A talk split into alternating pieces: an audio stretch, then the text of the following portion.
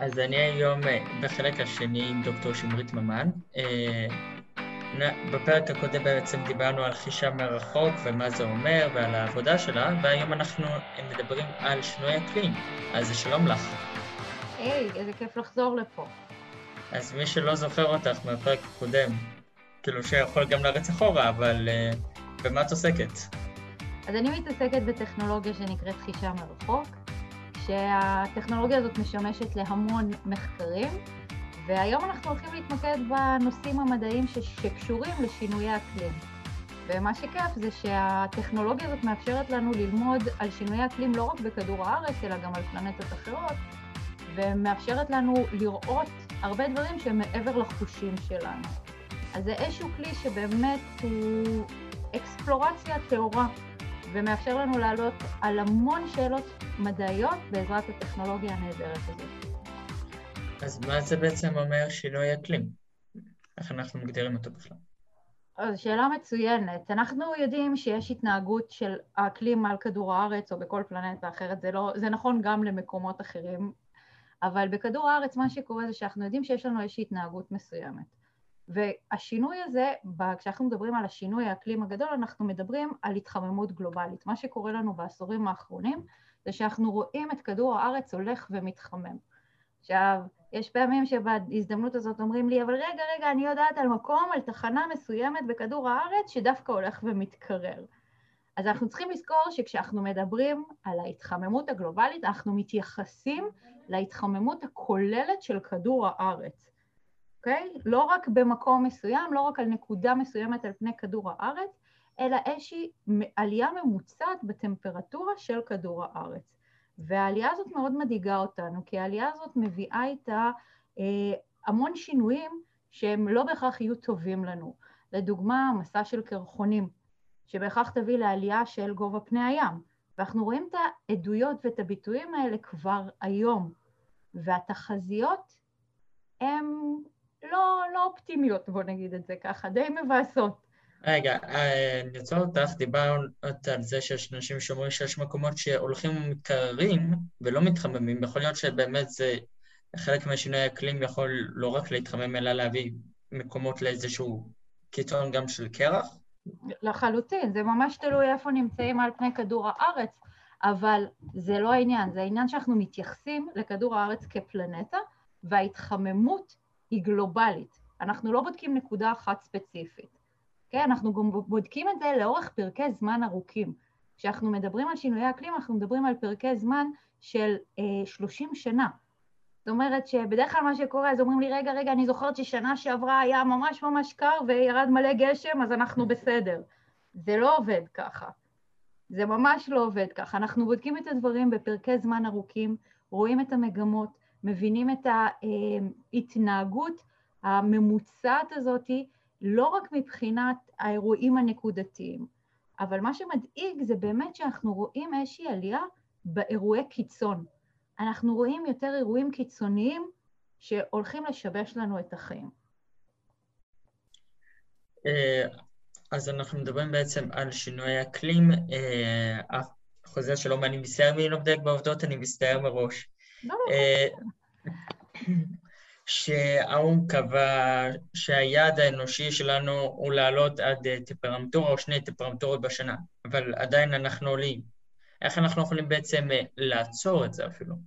לא, האו"ם קבע שאנחנו צריכים להפחית פליטות של גזי חממה כדי למנוע את ההתחממות הזאת. כשאנחנו מדברים על ההסכם האחרון הגדול שנחתם בין רוב המדינות, הסכם פריז, שלשמחתי גם הנשיא החדש של ארה"ב, ביידן, הדבר הראשון שהוא עשה, באמת, אחד הדברים הראשונים שהוא עשה, הוא חתם מחדש על ההסכם הזה אחרי שקודמו אה, לא הסכים לחתום על ההסכם, שזה צעד מאוד משמעותי.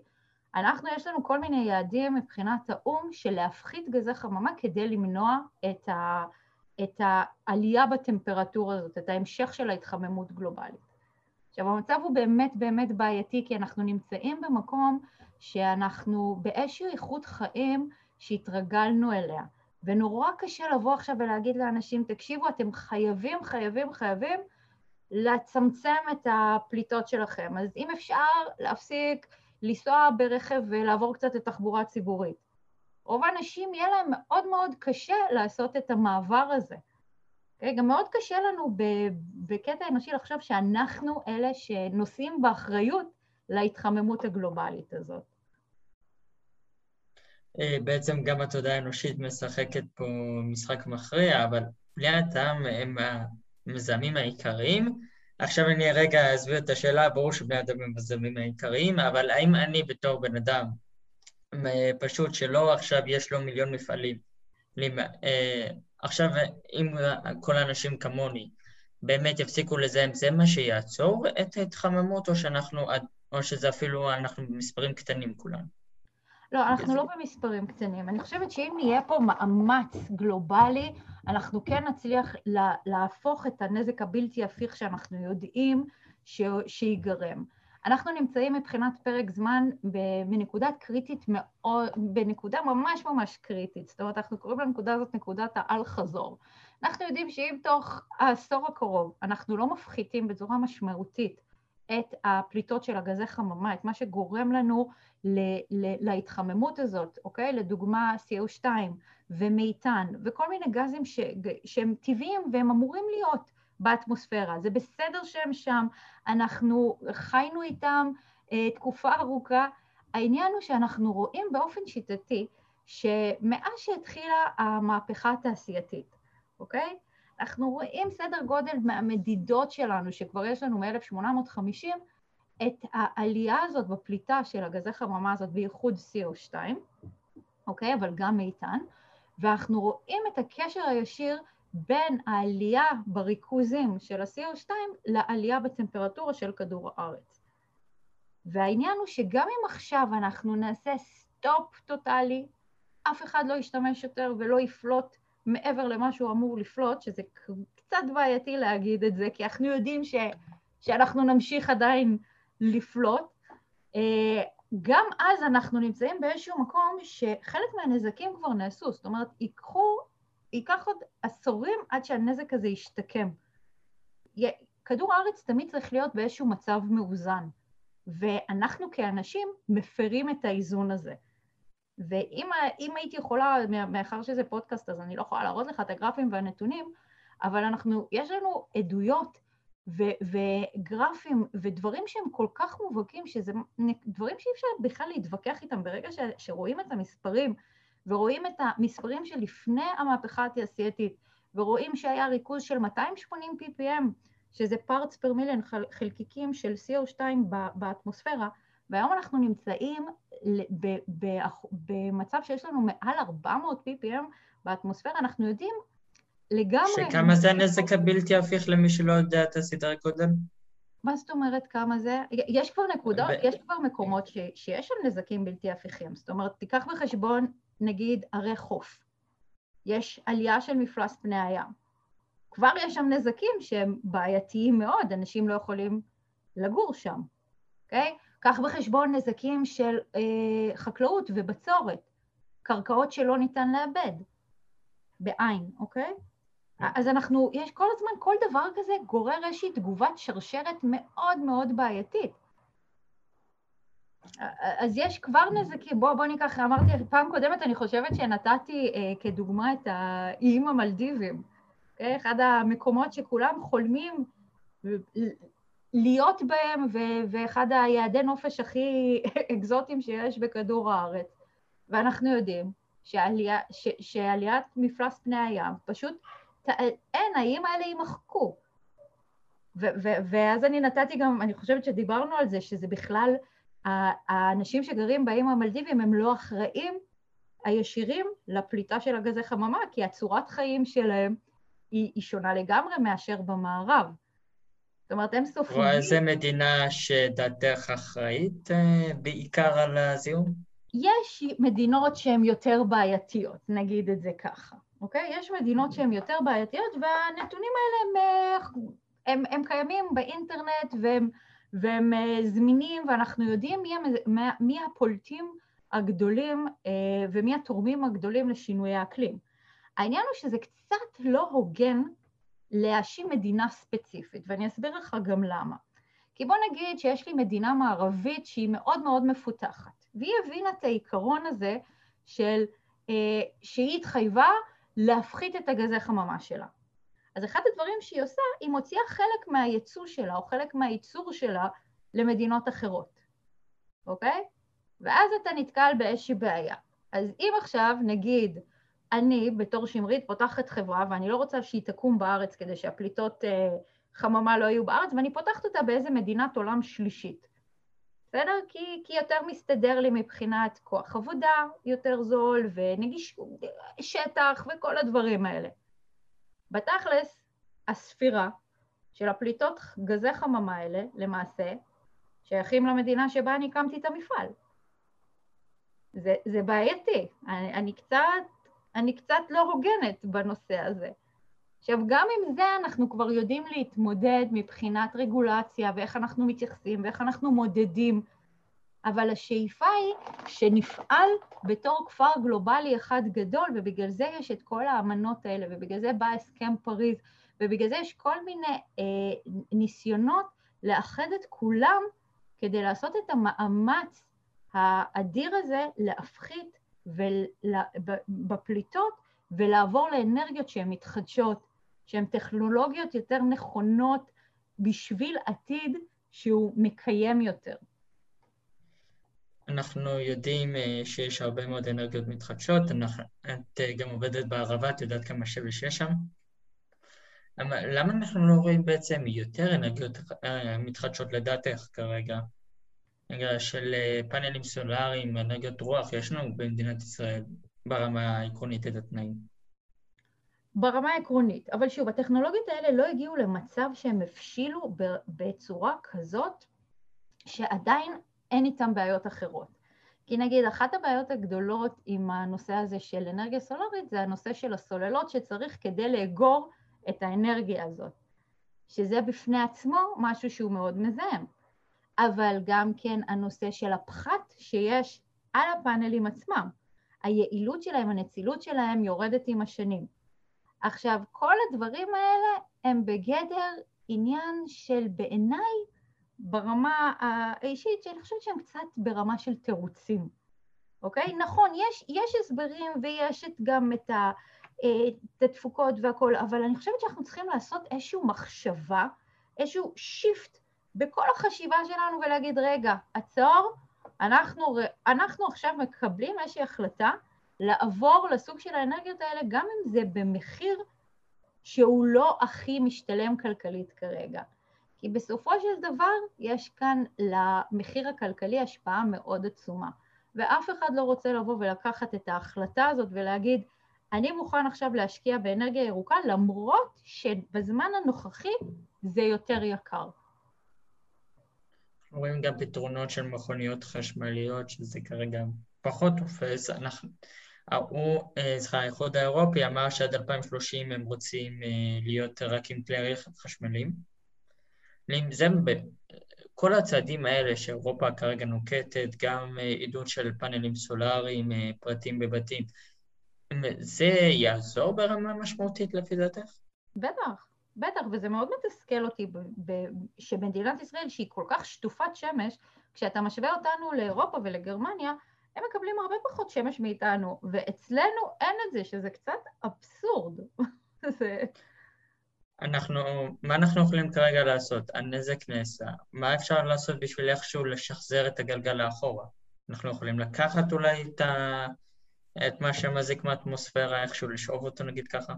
אז, אז זהו, אז כשאנחנו מדברים על שינויי אקלים, באמת יש את הגישה שמדברת על אה, פעילות מניעתית, אוקיי? של באמת בואו נראה איך אנחנו יכולים למנוע את העלייה הבאה אה, של, ה, של הפליטות ומה אנחנו יכולים לעשות כדי למנוע את זה גם, גם, ב, גם ברמה של הסכמים בינלאומיים וגם ברמה של חקיקה וגם בתחומים האלה, אבל יש לנו גם את, ה, את הגישה שאומרת, אוקיי, אנחנו כבר צריכים להתמודד עם ההשלכות של שינויי האקלים, אז בואו נראה איך אנחנו עושים איזושהי אדפטציה. אז אם אנחנו יודעים שבאמת אה, יהיו לנו יותר הצפות או שיהיו יותר אירועי קיצון, אז אני אבנה בצורה אחרת, או שאני יכולה להזיז אוכלוסייה ממקום למקום. Okay? אוקיי? יש כל מיני התאמות שאפשר לעשות. אני חושבת שלא מאוחר מדי. אני אף פעם לא מתייאשת, אני גם... ברגע שאנשים מתחילים להבין את החומרה של הדברים, אז הם נהיים יותר יצירתיים לגבי הפתרונות שלהם, של איך אפשר לפתור בכלל את הבעיה הזאת. אז כן, יש היום תחום שלם שמתעסק ב-Geo-Engineering, זאת אומרת, איך אנחנו לוקחים באמת אה, את הטכנולוגיות ו- ו- ונגיד שואבים את ה-CO2 מהאטמוספירה ומטמינים אותו בקרקע, לדוגמה. או כל מיני דברים כאלה שעדיין לא מיושמים בקנה מידה רחב, זה קיים, זה, זה, זה עדיין בתהליך של מחקר ופיתוח, אבל זה עדיין לא נעשה בצורה גלובלית ולא מיושם בצורה עולמית, זה פשוט חברות נקודתיות שלקחות את הדברים האלה אה, לרמה, הבא, לרמה הבאה של המחקר ופיתוח אצלם. זה אחת חושבת שצריך לנקוט. נותנים לך עכשיו את כל הכסף בעולם, בוא נגיד ככה, ואת צריכה... וואו, שאלה מצוינת, בוא, אתה מאתגר אותי עד הסוף. ונותנים לה, איך בעצם אפשר, אנחנו יודעים שאנחנו לא נוכל, גם אם מחר בבוקר כולנו נפסיק לפלוט את אה, סוף ימי חיינו, עדיין אנחנו... נו, אה, הנזק כבר נעשה. מה אפשר לעשות עם הנזק שכבר נעשה? איך אנחנו משקמים אותו באופן מלאכותי? אז קודם כל, באמת, אם אתה נותן לי את כל הכסף בעולם, והכל כמובן שהוא יושקע במחקר ופיתוח, אין ספק, ואני אני סומכת על, כמו שקרה עכשיו עם הקורונה. איכשהו המדע בסופו של דבר הצליח, ו- ו- ויש חיסון ואנחנו מתפתחים, ו- וככה העולם מתנהג בסופו של דבר, אוקיי? Okay? שזה קצת עצוב להגיד את זה. אבל לא מסכימה איתך ש- שאנחנו צריכים לעצור הכל ולהפסיק הכל, זה גם בלתי אפשרי ברמה התודעתית. נכון, זה בלתי אפשרי, אבל כן יש משהו של להשקיע בחינוך, של להבין שאנחנו צריכים להפסיק להתנהג כמו שאנחנו מתנהגים כרגע ולהפס... ולהוריד את רמת הצריכה שלנו. הצריכה שלנו היא פשוט מוגזמת, וזה עוד משהו שלמדנו בקורונה, שאפשר להסתדר בלי כל שבוע לקנות בגד חדש. שזה מצחיק, אבל זה גם אחד הדברים שיש להם השלכה ישירה על התחממות גלובלית. כי בכל אקט כזה יש עניין של שינוע, ויש עניין של לנסוע, ויש עניין של קנייה, ויש עניין של אנשים שעובדים בשביל האופנה החדשה הזאת. עכשיו, אני לא אומרת בואו צריך להפסיק לחיות, להפך, אחד המונחים שאני הכי אוהבת שהוטבעו זה המושג הזה של קיימות, שאנחנו מבינים שאנחנו צריכים להתקיים לצד איזשהו אורח חיים שהוא יותר מודרני, בסדר? אבל עדיין, קצת צניעות לא תזיק לנו. קצת להוריד רגל מהבזבוז, לא יקרה לאף אחד כלום. זה, זה אני מבטיחה לך גם ברמה האישית. אני לא ראיתי אף אחד עדיין שקרה לו משהו על זה שהוא לא קנה חולצה חדשה. לא, או שהוא נסע באוטובוס. לא, אה, אנחנו יכולים טיפה להירגע עם רמת הבזבוז שלנו. אה, בעצם ללוויינים, גם הלוויין שלך, אה, של אוניברסיטת בן גוריון, יש תפקיד מאוד חשוב בכל הנושא של אה, שינוי אקלים. אז איך בעצם לוויינים קשורים? לגמרי, לגמרי. אז לוויינים משמשים אותנו כבר למעלה מ-40 שנה אה, במחקר שהוא גם אקלימי וגם במחקרים של שינויי אקלים. וכאן יש לנו את הנושא של מדידות ישירות, אוקיי? ממש מדידות ישירות, ויש לנו גם את המדידות העקיפות. אז אני אתחיל ב... במדידות הישירות. כשאנחנו מדברים על לוויינים, אנחנו צריכים לזכור שיש לנו אה, המון חיישנים שונים על גבי הלוויינים האלה. וזה לוויינים בתחום הזה שאנחנו מתעסקים בו, זה נקרא uh, Earth Observations, תצפיות לעבר כדור הארץ, או Remote Sensing. Remote Sensing, אנחנו, חישה מרחוק, אנחנו משתמשים במינוח הזה גם כשאנחנו מסתכלים על פלנטות אחרות. אבל זה אותו עיקרון של טכנולוגיה. אנחנו מתבססים על איזושהי אנרגיה שמוחזרת או, או נפלטת מהגוף שאנחנו חוקרים אותו, אנחנו מתעדים את זה על גבי החיישן שלנו, מאבדים את זה בעין, מפענחים את כל המידע הזה, עושים את המדע שלנו על זה. אז במדידות ישירות אנחנו יכולים ממש למדוד בכל אורכי הגל, זאת אומרת, יש לנו את כל הספקטרום האלקטרומגנטי, ואז החיישנים הם בהתאם, ויש לנו איזשהו רצף שמאפשר לנו גם למדוד דברים ספציפיים שאנחנו רואים מבחינה מרחבית, אבל גם מבחינה ספקטרלית. אז כשאני מדברת לדוגמה על שינויים מרחביים שקורים על פני השטח, אני מדברת על לדוגמה אם ניקח את הקוטב הצפוני. אנחנו ממש יכולים לראות את המדידות ב-40 שנה האחרונות, אם אנחנו ניקח את ה... אה, בכל שנה, בואו נגיד אנחנו לוקחים בשיא החורף או בשיא הקיץ, לא משנה, מתי אנחנו רוצים למדוד, אנחנו יכולים לעשות את זה ממש, יש לנו כזה רצף של נתונים שאנחנו יכולים למדוד את זה אה, בצורה ממש רציפה. אבל בואו ניקח ממוצע שנתי של אה, אה, עונה מסוימת של המקסימום שטח שנמדד שמכוסה בקרח, אוקיי? מבחינה מרחבית. תדמיין את הקרחונים, איזשהו קרחון ענק.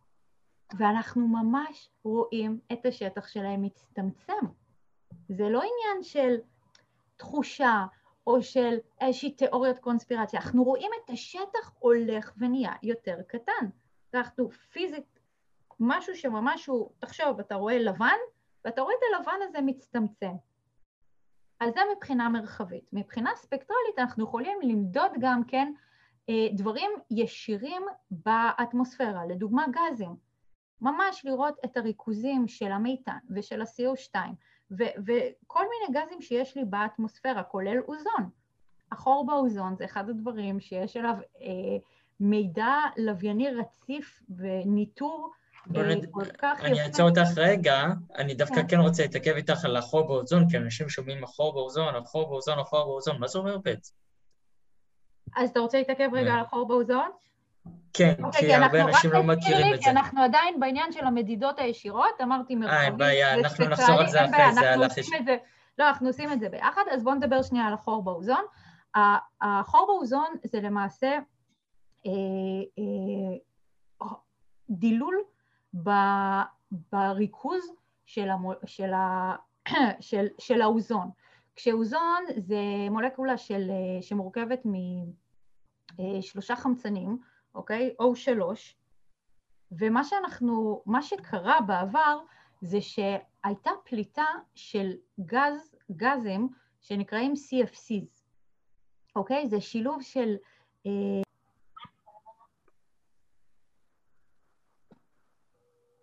אז רצית לעצור אותי ולדבר דווקא ספציפית על, ה, על החור באוזון. כן.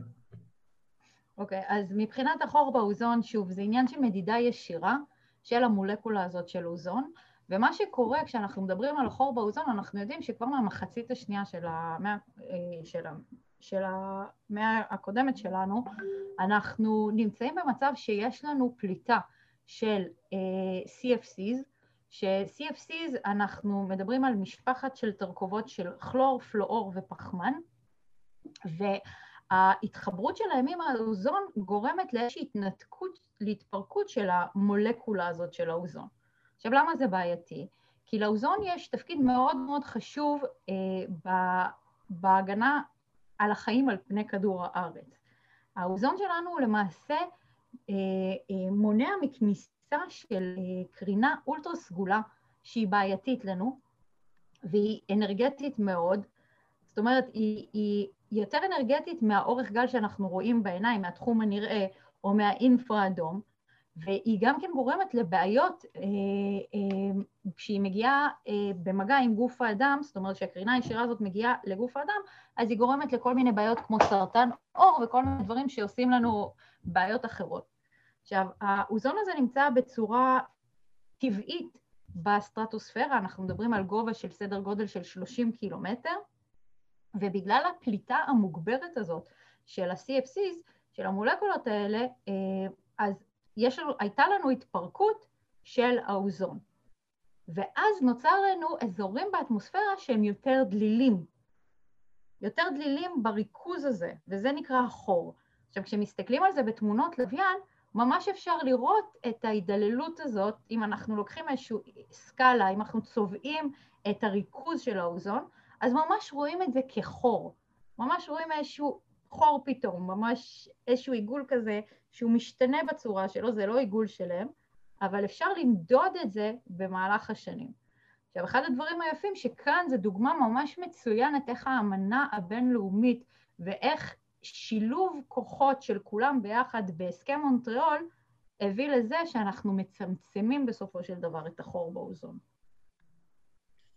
אז אני אעשה אוקיי? אותך רגע על מה שדיברנו מקודם, דיברנו על חישה מרחוק והקשר שלה בעצם אה, אה, לזיהוי של התחממות גלובלית. אוקיי, okay, ואז אמרתי, יש לנו את המדידות הישירות, כמו הדוגמה הזאת של החור באוזון, כמו הדוגמה הזאת של למדוד גזים באטמוספירה בצורה ישירה, אוקיי? Okay? גם מבחינה ספקטרלית, גם דברים מרחביים, לראות את השינוי של הקרחונים בקוטב הצפוני או בדרומי, או כל הדברים האלה שאנחנו יכולים למדוד יש, ישירות, אבל יש גם דברים שאנחנו יכולים למדוד בצורה עקיפה. זאת אומרת, וכאן מתחיל איזשהו משחק שהוא יותר מעניין גם מבחינה מדעית, כי יש כאן המון עניין של להבין את התהליך ולהבין איך הדברים קורים. לדוגמה, אני אתן לך את הדוגמה ש, שהכי קרובה לליבי, אבל אני עובדת המון על שינויי אקלים במרכז אסיה. ואחד הדברים ש, שאנחנו מודדים שם זה למעשה את המורפולוגיה ואת המורפודינמיקה של הדיונות שיש שם, אבל אחד, אחד הדברים שלא מסתדרים זה שלפי הצורה של הדיונה אנחנו יכולים לדעת את הכיווני רוחות, אוקיי? יש לדיונות צורה מסוימת, וזה נכון גם כן במחקרים אנלוגיים שאנחנו עושים לדוגמה על מאדים. אם אנחנו לוקחים דיונה שהיא בצורה של אה, אה, אה, חצי ירח כזה, אוקיי? דיונות ברחן, אז אני גם יודעת מאיפה מגיעה לי הרוח. וככה, אני יודעת איך הדיונה נוצרת. העניין הוא שמה שקרה במרכז אסיה, זה שבמדבריות שאני עובדת עליהן בשנים האחרונות, שזה הקרקום והקיזלקום, אנחנו רואים שאין התאמה בין הכיווני רוחות למורפולוגיה של הדיונה. זאת אומרת, אין לי התאמה בין הרוח שקיימת לצורה של הדיונה. וזה מעיד לי על זה שלמעשה היה שם איזשהו עניין של שינוי אקלים. וכאן זה מידע עקיף שאני מקבלת מהלוויין, אוקיי? כי אני יודעת שיש לי גם את הכיווני רוחות וגם את הצורה, את הצורה אני לוקחת מהלוויין וגם את הכיסוי צומח אני לוקחת מהלוויין. ולמעשה בגלל שאני לא גרה באוזבקיסטן וטורקמניסטן, אז רוב העבודה שלי נעשית מהלוויינים האלה. אבל כשאני משווה את זה לכיווני רוחות, אני רואה שזה באמת לא תואם. ואז נשאלת השאלה הגדולה, מתי הרוחות האלה השתנו? זאת אומרת, משהו קרה, כי אם הדיונה נמצאת שם ויש לה את הצורה הזאת, זה אומר שהרוח פעם יצרה את, ה, את הדיונה הזאת. אז השאלה הגדולה הבאה שמגיעה מבחינה מדעית זה מתי הייתה ההתייצבות הזאת, או מתי היה את השינוי האקלימי הזה, ש, שכרגע נתן לי את, ה, את, ה, את המורפודינמיקה של הדיונות האלה, את הצורה הזאת שאני רואה בלוויין, ו, ומה אני יכולה ללמוד מזה. וכאן אנחנו כבר נכנסים לתחום של מדידות קרקעיות, שהוא גם כן מרתק, כי יש לנו ממש מדידות של קרינה, של, אה, של קרינת אה, אלפא, בטא וגמא, שאנחנו עושים בפני השטח, ויש לנו קרינות של OSL, שזה ערעור באור, שאנחנו ממש בודקים מתי הגרגר קוורץ הזה נחשף פעם אחרונה לשמש, ואני אגלה לך שבשביל מרכז אסיה יש לנו נתונים כאלה, אנחנו יודעים שזה קרה כבר לפני 5,000 שנה.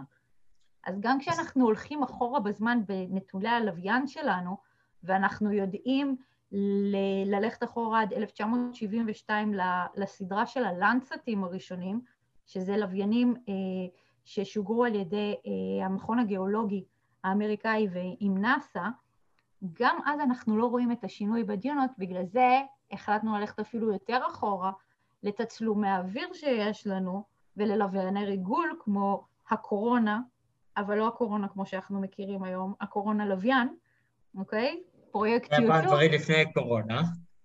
כן, כן, זה, זה קורונה עם respect, זה קורונה אחר לגמרי. אבל ברגע שהלכנו אחורה מבחינת המדידות בזמן וראינו שלא היה שינוי, באמת כבר הבנו שיש כאן עניין של איזשהו שינוי אקלימי שהתרחש קודם.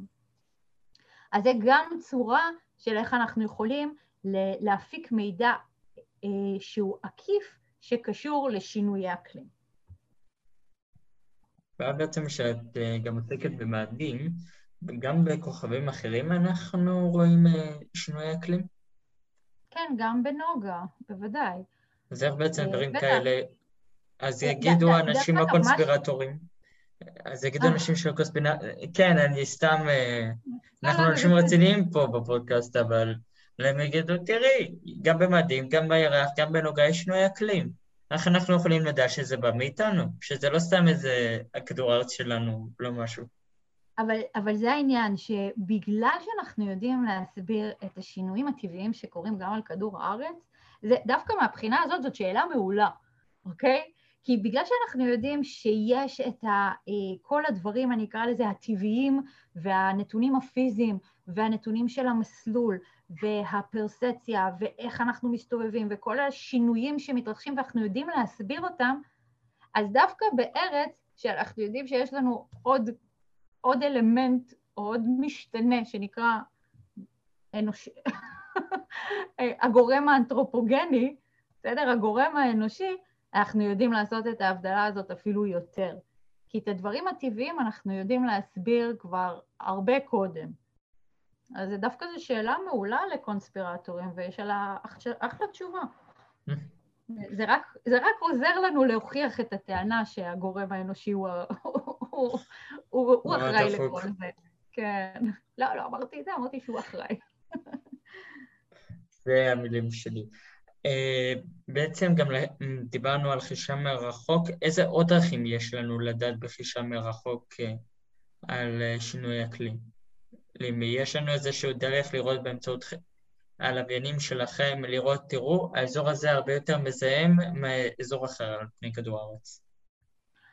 בטח, זה עניין של באמת לבדוק, זה מדידות ישירות לחלוטין, אנחנו יכולים לדעת אפילו מאיזה ערובה. אוקיי? יש ממש מאיזה ערובה הדברים יוצאים.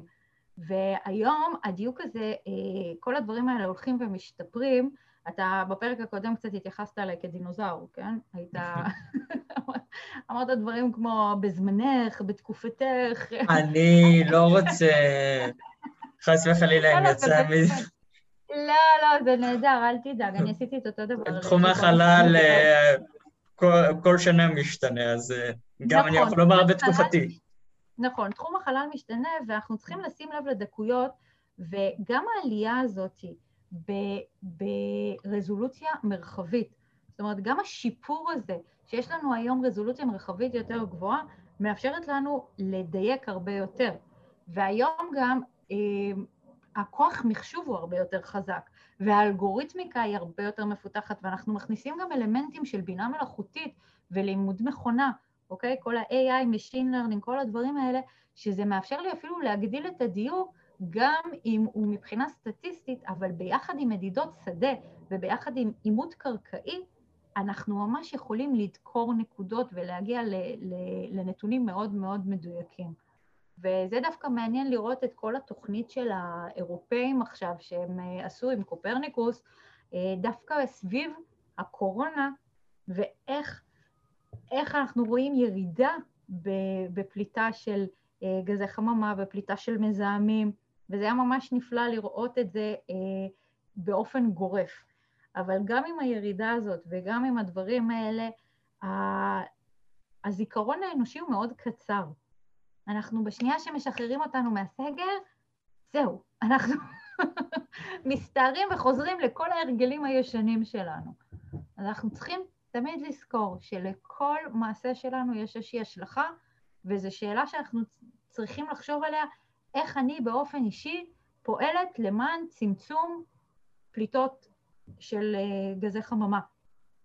באמת. אז מה בעצם אפשר לעשות?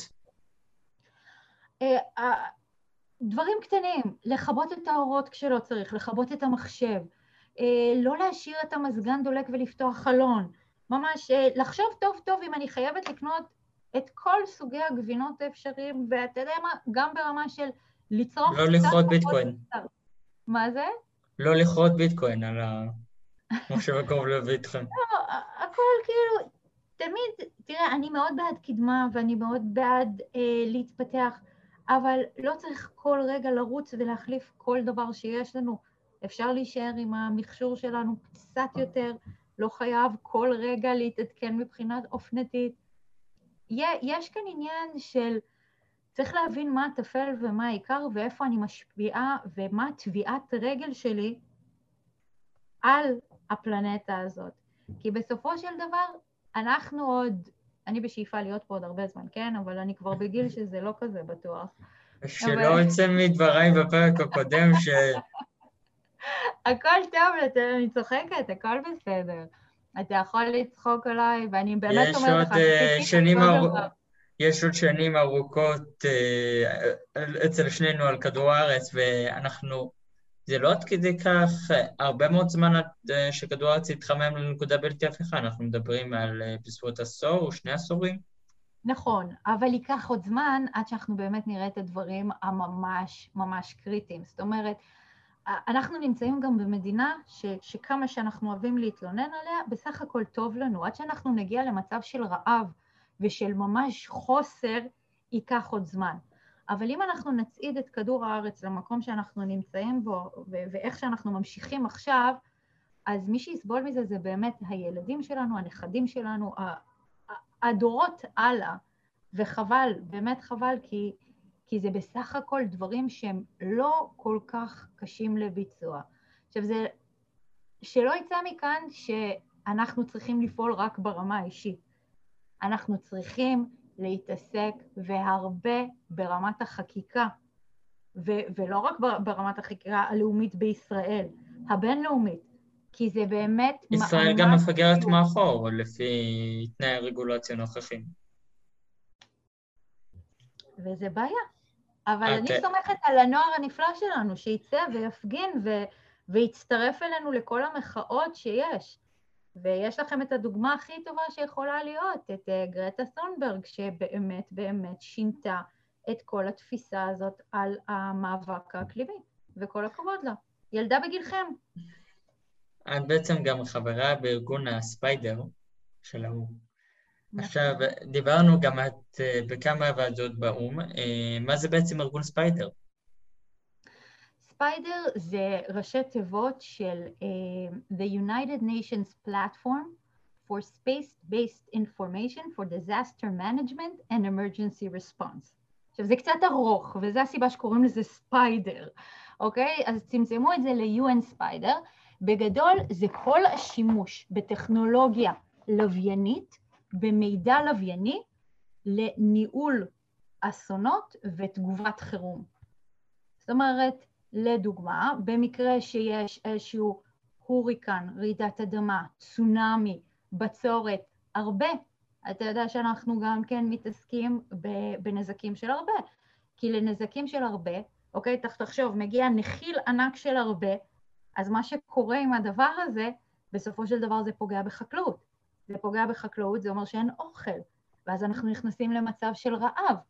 אוקיי? יש כאן המון השלכות גם לתופעות שהן טבעיות וגם לתופעות שנגרמות על ידי גורם אנושי, ש, שאפשר ל, ל, לזהות את המידע הזה ולהשתמש במידע לווייני אה, כדי להתמודד עם הניהול של האירוע הזה.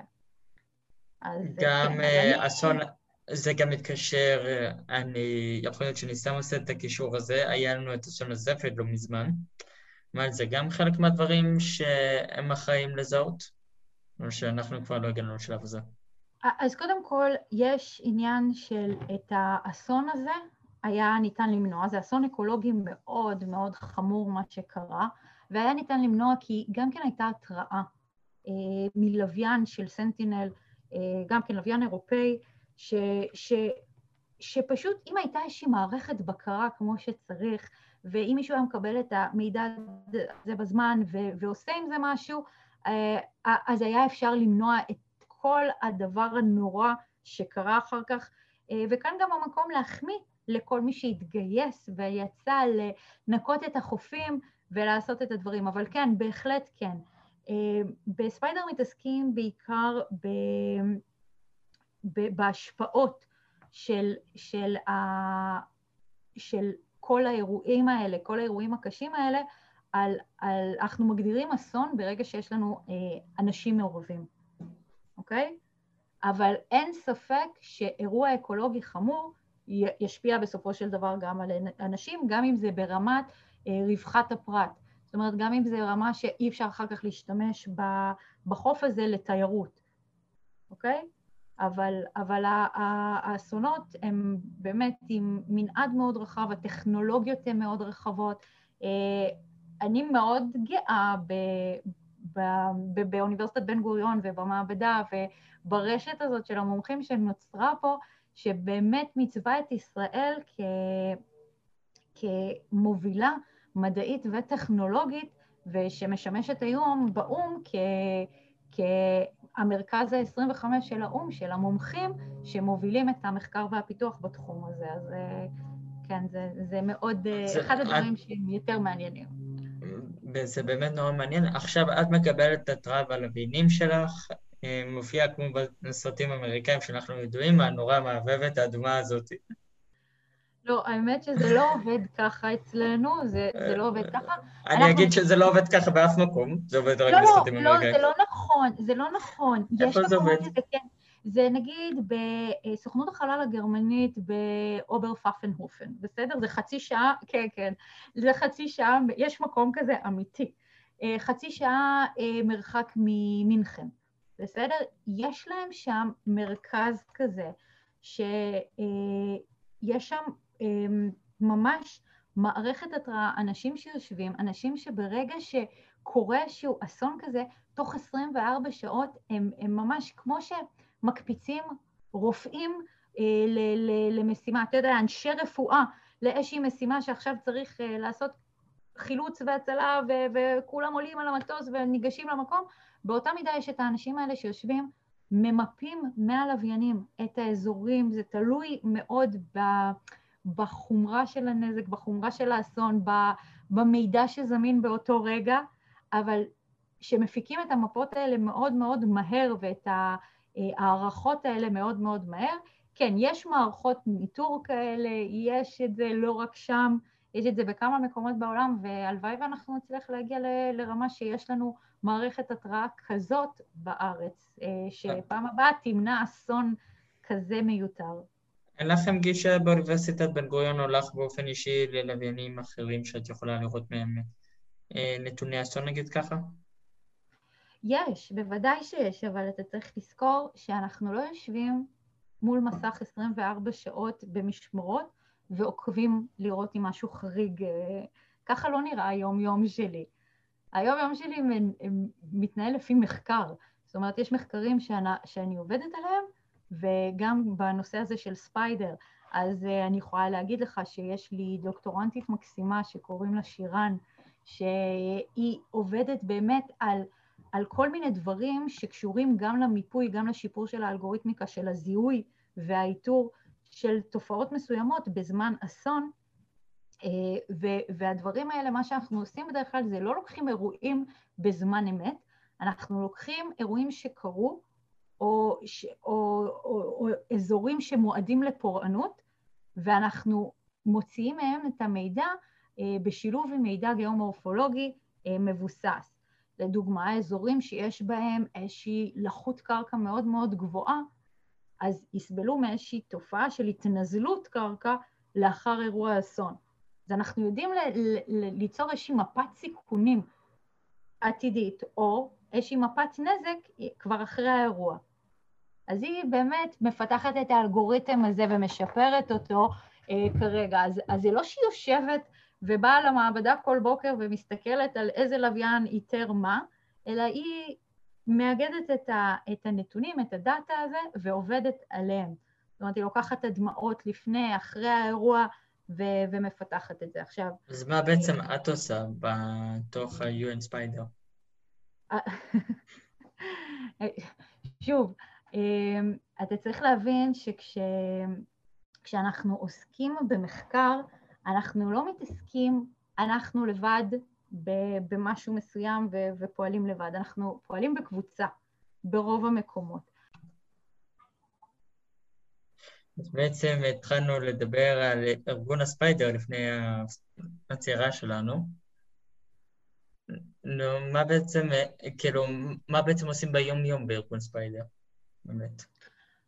אז, אז כל אחד באמת, בגלל שזה ארגון שהוא, אה, שהוא מאוד מעודד את האינפוט האישי של כל אחד, אז המנעד הוא מאוד רחב. אנחנו משמשים כמומחים ברשת הזו, אוקיי? ואז זה אומר שכל דבר הם יכולים לפנות אלינו, אם זה בנתונים, אם זה בעניין של חישה מרחוק, אם זה עניין של ללמוד מה, מהניסיון הישראלי, לעשות כל מיני חיבורים, לייעץ. נגיד, אחד הדברים שיותר מעניינים וכיפים בתפקיד הזה, זה הנושא של ה training. נגיד, אמ, יצא לי כבר לנסוע לדרום קוריאה במשימה רשמית של UN ספיידר כדי ללמד אה, באיזשהו פורום בינלאומי שהתרחש שם אה, במכון המחקר של קארי, זה, ה, זה המכון מחקר הכי גדול שלהם, של, אה, זה, זה מקביל לסוכנות חלל, אבל אין להם עדיין סוכנות חלל כמו שאנחנו מכירים את זה. זה מכון מחקר מאוד מאוד גדול, שגם להם יש את הלוויינים הנהדרים שלהם. אז זה נורא כיף שהם יכולים ללמוד מהניסיון שלנו וללמוד את האלגוריתמיקה שלנו ולעשות פעילות של hands on ושזה מתרחש בכלל שם, שצריכים להטיס אותי לאירוע כזה כדי ללמד בדרום קוריאה, יש בזה משהו מאוד נחמד. אה, בנוסף לזה אנחנו מייעצים לממשלות. אנחנו, יש לנו משימות שנקראות advisory missions. אנחנו נוסעים, צוות של מומחים בינלאומי לכל מיני מקומות בעולם, נפגשים עם, אה, עם, ה, עם הממשלה, עם גורמים ממשלתיים, אוקיי? כל מיני בכירים, כל מיני אה, אה, ארגונים, כל מיני אנשים שמקדמים את המדינה, ו, ומלמדים אותם איך להטמיע את הנושא הזה של שימוש במידע לווייני כדי לנהל אה, אסונות וכדי אה, להגיע לרמה של אה, תגובת חירום, של emergency response, אה, בצורה מהירה, מדויקת, ו, ו, ו, וזה גם כן, זה אחד הדברים היותר מעניינים שיש בדבר הזה. אבל כשאנחנו מסתכלים על ה-everyday ומה אנחנו עושים ברמת היום-יום כשאנחנו מתעסקים, זה באמת ברמת המחקר, ברמת ה... איך אנחנו יכולים לשפר את האלגוריתמיקה, איך אנחנו יכולים להוסיף עוד ידע, איך אנחנו יכולים לעזור באירועים. אתה יודע, לפעמים זה ברמה של להרים טלפון לחברים שנמצאים בסוכנות חלל מסוימת כדי לשאול אותם אם יש להם הדמעות לפני או אחרי אירוע כדי שנוכל לעשות את האנליזה. אז זה, זה דברים שהם, שהם מרתקים. אבל יש לי תחושה שלך היה איזשהו image בראש אני חושב שלכולנו יש image בראש גם. כן, שאנחנו בחדרי בקרה כאלה עם מיליון מסכים וכל היום מסתכלים על המידע הלווייני, זה, זה לא מה שאנחנו עושים באונליין. אוקיי? אנחנו באמת מתעסקים במחקר, בייעוץ, בקשרים של לקשור את כל הארגונים ביחד אה, ולראות איך אנחנו יכולים לשלב כל מיני אה, נתונים שונים של, שהם, שהם באמת מבוססי לוויין, ואיך ההשפעה שלהם על כל הנושא הזה. זה היה נורא נורא כיף לדבר איתך עוד פעם. גם לי מאוד. את רוצ... הפעם, את יודעת כבר שיש לנו המלצות כאן, אני מנחש ש... יש לך איזושהי המלצה שקצת שונה מהפעם הקודמת? וואו, אה, האמת שאחד הסטודנטים שלי הפנה את תשומת ליבי שיש סדרה בנטפליקס אה, שעכשיו שוב, אני עוד פעם חוזרת לנט, אני כאילו המשווקת הרשמית של נטפליקס ברגע הזה. אה, אבל אני עוד פעם... שנטפליקס ישלחו לי כסף.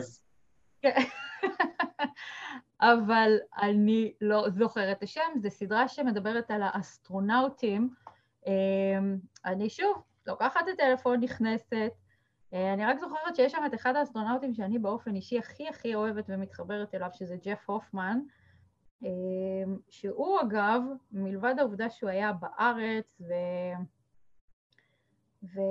והוא היהודי הראשון שבאמת, אה, היהודי הראשון שלקח אה, כל מיני אלמנטים לחלל של ספר תורה קטנה, קטן.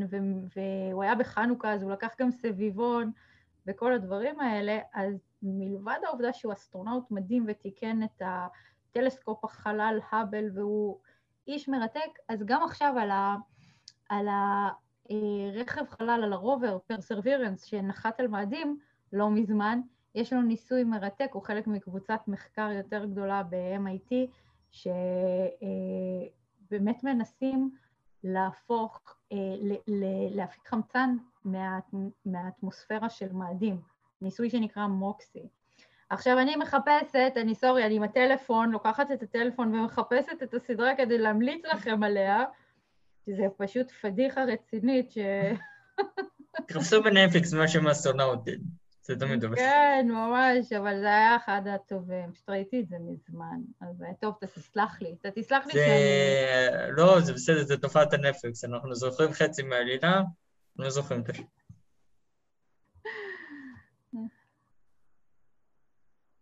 כן, אז אה, אנחנו... אני מנחש שתחפשו אסטרונאוטים אם את לא מוצאת את זה. אני לא, אני הנחתי את הטלפון כבר, חשבתי שאתה כבר המלצת להם ל... כן, שיחפשו. נשאיר אותם במדגר. באמת בא לכם...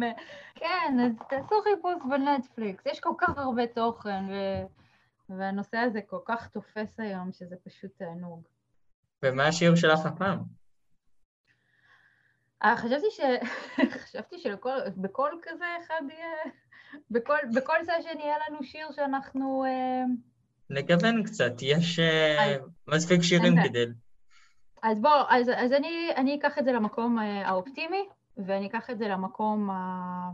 זה שאני חושבת שעדיין יש לנו יכולת השפעה. אנחנו ניקח את השיר של אריק איינשטיין, אני ואתה נשנה את העולם. כי אני באמת באמת חושבת שאנחנו במקום שאנחנו יכולים לעשות את זה, ו- ועדיין לא מאוחר, ואני סומכת על הנוער הנפלא שלנו, שהוא מבחינתי הדור המדענים הבאים וה, והממציאים והכול. אה, אני סומכת עליכם שתעשו עבודה נהדרת ותוציאו אותנו מהברוך הזה. גם אני מקווה שמישהו יוציא אותנו מהברוך הזה. אני סומכת עליכם, לגמרי. תודה רבה לך, דוקטור שמרית ממן.